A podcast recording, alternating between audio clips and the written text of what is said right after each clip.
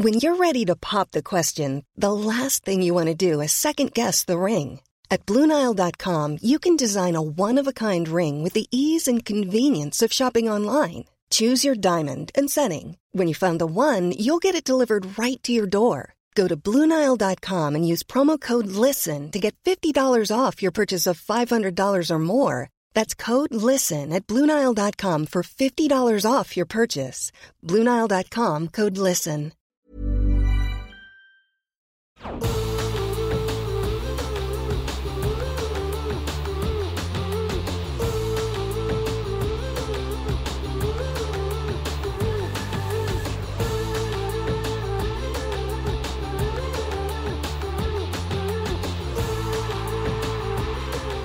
The COB is presented by Rabobank. Awarded 2023 SMSF Savings Bank of the Year by Mozo. Hello, this is the COB, all the stuff you need to know about the day in business and markets. I'm Juliette Saly. It is Thursday, the 5th of October. Well, we have seen quite a good session coming through on local markets today. We had that positive lead coming through from US equity markets. We had that reprieve in the oil market with that drop of 5.6% for the global benchmark. And uh, certainly markets here rallying into the close or at the highs of the day with the CIBO 200 index up by seven tenths of 1%. Uh, and of course, the ASX 200 also rebounding. We are seeing it up by about 43 points as we head into the close. Um, when it comes to, of course, what we have been looking at, though, it really was about this oil reprieve and some interesting momentum of when that flows through to the Bowser, when will we start to pay less for petrol? How will that feed through into the inflation picture? And of course, that's going to take some time, but maybe we start to see a little bit of a pullback coming through in that December quarter inflation. Of all of that, of course, sending uh, markets higher as well as we saw that pullback in US uh, yields and Asian stocks coming off those 11 month lows as well. There's also been a lot of speculation when it comes to the currency market about potential yen intervention. And it was interesting to hear yesterday from uh, the finance minister Suzuki saying, of course, that uh, those words that we've heard so many times before before that yes, they are looking at market moves very closely, but there was a lot of speculation that perhaps there had been some intervention because the BOJ really does not like it when it gets towards that 150 uh, level to the dollar well. I've been talking as well, of course, about what's been happening in the energy space, but let's look at some of the sectors in the overall market. Uh, REITs always very sensitive to what's happening with rates, and as I mentioned, we did see that pullback in US Treasury yields, which boosted some major growth stocks. We've got uh, Stockland up by 1.4% on the close, Mirvac up by about 1.7%. Uh, when it comes to the tech sector, which also is uh, movement in terms of the where the yields move uh, Xero is up by around 3%. Block firmer by around 4 tenths of 1%. I believe Block had a pretty hefty sell off yesterday because it had its uh, price target cut by one of the brokerage firms. So a little bit more buying coming through back in those tech players today. Energy, though, is of course where it's at. And we saw a basket of energy stocks hit a near 15 month low today on that pullback in both uh, Brent and WTI. Worth noting in electronic trade during the Asian session, though, we have seen oil claw back some of those losses, but still, you've got some pretty hefty losses coming through from our energy players. Woodside and Santos, though, are UBS's preferred picks, um, despite, of course, the, the sell off that you're seeing today.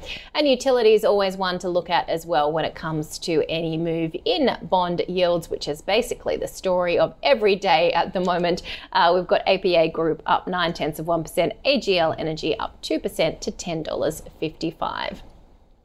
Let's look at some of the top stories we've been following here at AusBiz. PEXA planning to acquire Smoove, valuing the UK based company at £30.8 million. The deal is expected to be completed in the fourth quarter of this year, with the acquisition to be funded through cash currently held by PEXA and a newly established facility. And I spoke to the CFO, Scott Butterworth, a little bit earlier. Um, so those 75 firms uh, process around about 7% of the remortgage flows in the UK. Um, so that's quite a sizable uh, reach in its own right in that segment. And then in the uh, sale and purchase market in the UK, those firms process around about 3%. And to put that into context, there are around about 4,500 firms in the UK who process uh, sale and purchase transactions. So finding a panel manager such as Smoove to give us access to a reasonable number of those um, uh, firms is actually a great starting point for us for that product. All right. Well, elsewhere, Newcrest Mining will pay a special dividend of $1.10 US on condition of the Newmont takeover becoming effective. The payout will be made on October 27th if all goes to plan. And uh, we have been seeing shares in PEXA down today by almost 2%, $10.92. Newcrest Mining up by about 2%. And that's really in line with the rebound that you have been seeing across most of the gold players today. Well, we had a sector of the day today, and that was the financials.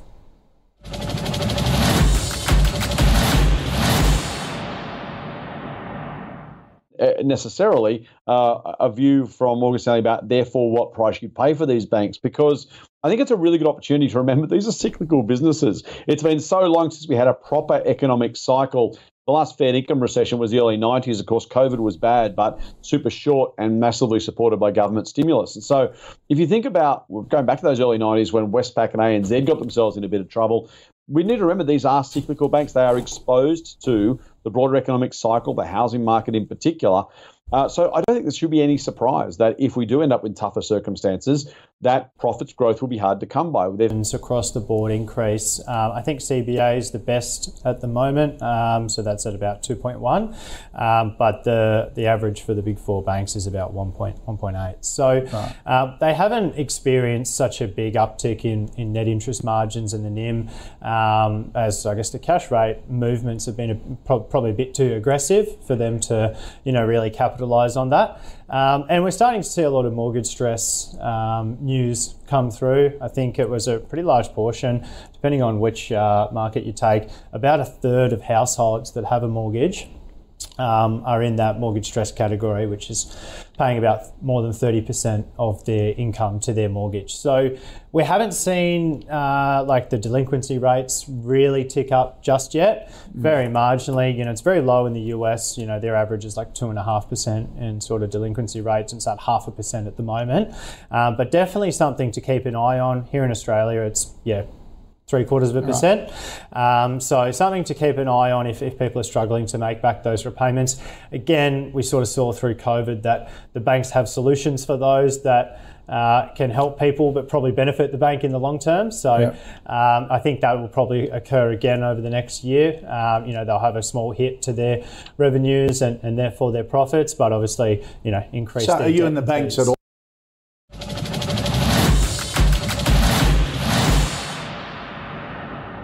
Well, welcome to the COB, James Swirling from Ebury. I mean, we're talking there about banking, but you could arguably say energy was one of the sectors of the day too. Uh, a fall in oil prices, a retreat in bond yields. Can we come out from under the doona, James? Uh, yeah, it's pretty interesting ha- having a look at that um, with with vol having fi- come down a little bit after making multi-month highs and oil. I think that all supports the global growth story uh, which is why the US dollar, which had been moving up so much recently, has just come a bit off the boil. Uh, the Aussie's going pretty well on the basis of global growth story, so so moving up. But I think just the main outperformance against the against the US dollar. So uh, for the optimists out there in the market, there's a feel that uh, Aussie US has, has bottomed out a little bit. Okay, we're also looking ahead in terms of what the Fed's going to look at with those jobs numbers coming through from the US tomorrow night. Have you been kind of surprised in some of the strength of the other data we've been seeing? Uh, not really. Uh, uh, interest rates, on the whole, don't affect the American consumer as much as what they do over here.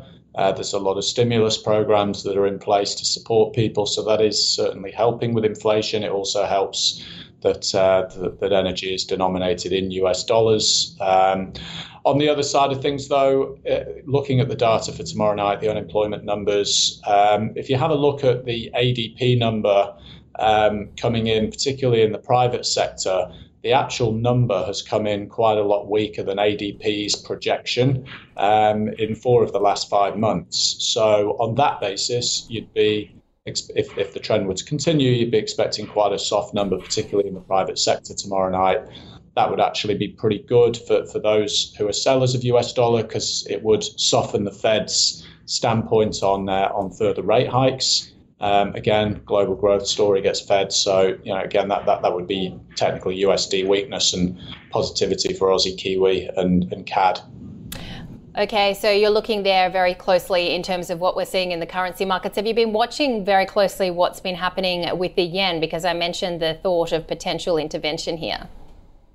Yeah, most definitely. It's interesting hearing your point a few minutes ago around uh, that the, the, central bank doesn't like US yen going beyond 150, um, but uh, I think exporters do. Um, it certainly puts them at a very competitive point of view um, you know, particularly in the machinery market against the European and American counterparts.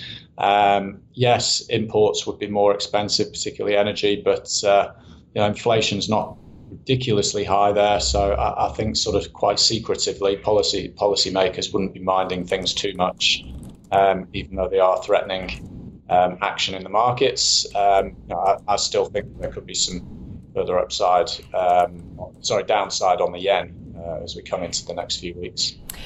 Uh, in terms of the, the US dollar, I mean, it really does seem like that is the only place to hide at the moment. We've been looking at some potential moves in other cross rates too. Are you seeing the Swissy as a, an attractive move too?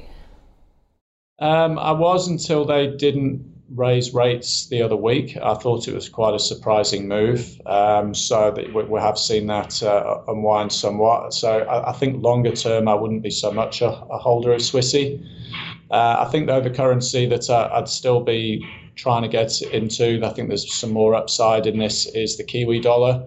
Um, I think that there's a little bit more in that one, uh, particularly with the slight change of language that we saw from the RBNZ statement yesterday after the uh, after the rate decision. Yes, well, that was an interesting one in terms of whether or not the RBNZ has has peaked with their cash rate at that five and a half percent level. Potentially more moves from the RBA. How are you seeing all that play out? Yeah, I think one of the things that perhaps surprised the market was uh, Bullock's language seemed to be just continuation from what we saw from Phil Lowe. Um, on the other side of things, though, I do believe that we aren't necessarily done with the rate hikes. Inflation, albeit it is coming down, is still a little high. Um, there, there can be more room to go. These recent energy price rises would definitely feed the inflationary picture even further. Plenty of businesses that we look after are reporting that they're absorbing costs and that suppliers of theirs have still got um, all kinds of supplementary costs in there. Price rise. So there's plenty of inflationary pressures building up. Um, so not necessarily done. Um, I think that the market still is pricing in a small chance of a rate hike as well. So um, perhaps that language changes on the uh, on the Melbourne Cup Day statement, but I'd still be surprised if, if there were to be further rate hikes um, that, that, that, it would happen as soon as next month. All right, James, thanks for your insights and joining Oz Beer's James Swirling from Ebury. Thank you.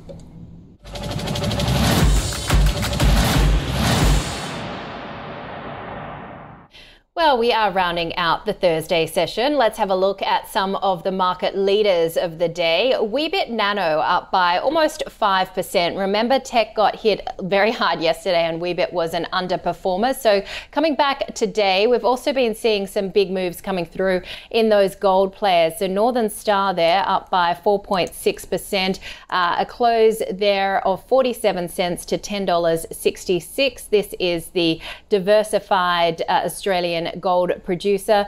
It uh, also said that, uh, well, sorry, Motley, Simply Wall Street says shareholders have endured a 30% loss from investing in the stock three years ago, but certainly coming a nice comeback today. Genesis Minerals also looking pretty good, up 4.5%. Life 360 up by 3.8%. And Neuren Pharmaceuticals up by 3.2%. When it comes to sectors, uh, certainly the real estate sector was a performer today and outperformed performer, and uh, also that gold momentum really driven by Northern Star. Let's have a look at what we saw in terms of the laggards today. Core Lithium was a laggard, down 5.7%. That is a drop of 2 cents on that smaller stock, 37 cents. Uh, we saw Sayona Mining, it always seems to be in the list, down 3.7%, uh, closing at 9 cents. Aristocrat also lower, down 3.3% and Viva Energy with a loss of 3%. It's kind of interesting when you look at the energy players because that was where you saw all the weakness coming through in the morning and actually kind of dragging the market a little lower, even though we had had that rebound coming through from Wall Street, and that was really on the on the drop that we had seen in crude oil prices. But they recovered somewhat in the afternoon session, and you saw the heavyweights, the likes of Woodside and Santos, only off by about seven tenths of one percent. Worth noting, UBS did increase their price targets for both those big heavyweights, but certainly Viva Energy was the laggard in the overall energy space, down by 3.1%. Okay, quick look at the small cap leaders and laggards as well. We saw Strandline Resources up 14.3% in the small end of town. Dacian Gold up 10%. And let's have a look at some of the laggards. Bowen Coal was down by more than 11%. Redbubble there was down by 7%. Well, having a look at what we are looking out for uh, tonight, US initial jobless claims data, always a key one before the non farm payrolls that come through on Friday. You've also got the Challenger job cuts report. So, so many reads on the US jobs front this week. Uh, we also have the trade balance being released uh, in the US, and Levi's is among those earnings. That's important because, of course, it gives us an overall pulse of how the American consumer is faring. And we did have uh, James give a pretty interesting point in terms of the fact that so many of these US mortgage rates are fixed for such a long time, their hip pocket not being hit perhaps as hard as ours with these big moves in rates. Okay, in terms of what we are looking out for tomorrow, uh, China's markets, of course, remain closed, the end of Golden Week, though. And the key one, the non farm payrolls for September, is that going to move the dial for the Fed? We also locally have Centaurus Metals holding its extraordinary general meeting. That is it for the day, but let's have a look at where the market has finished up because we are well and truly closed now. The SIBO 200 up 7 tenths of 1%, and the ASX 200 up by 6 tenths of 1%, 43 points, 69.32, back above that 6900 point level. Will we get a rally on Wall Street? Will we close back above 7,000 on Friday? Well, of course, you're going to have to stay tuned to Ausbiz tomorrow to find out. But at our last virtual investor event, we are asked if you were interested in adding alternatives to your portfolio, nearly 70% of you said yes. So we're bringing together expert asset allocators to share how they build a portfolio in a space that has traditionally been out of reach for retail investors.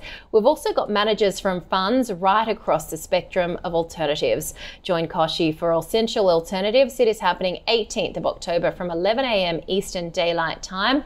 It is free to register and you can see the full agenda at ausbiz.co slash essential. And just to note that a lot of the strategies and products being discussed are only suitable for wholesale or sophisticated investors. That is it for the COB for today. We'll see you tomorrow.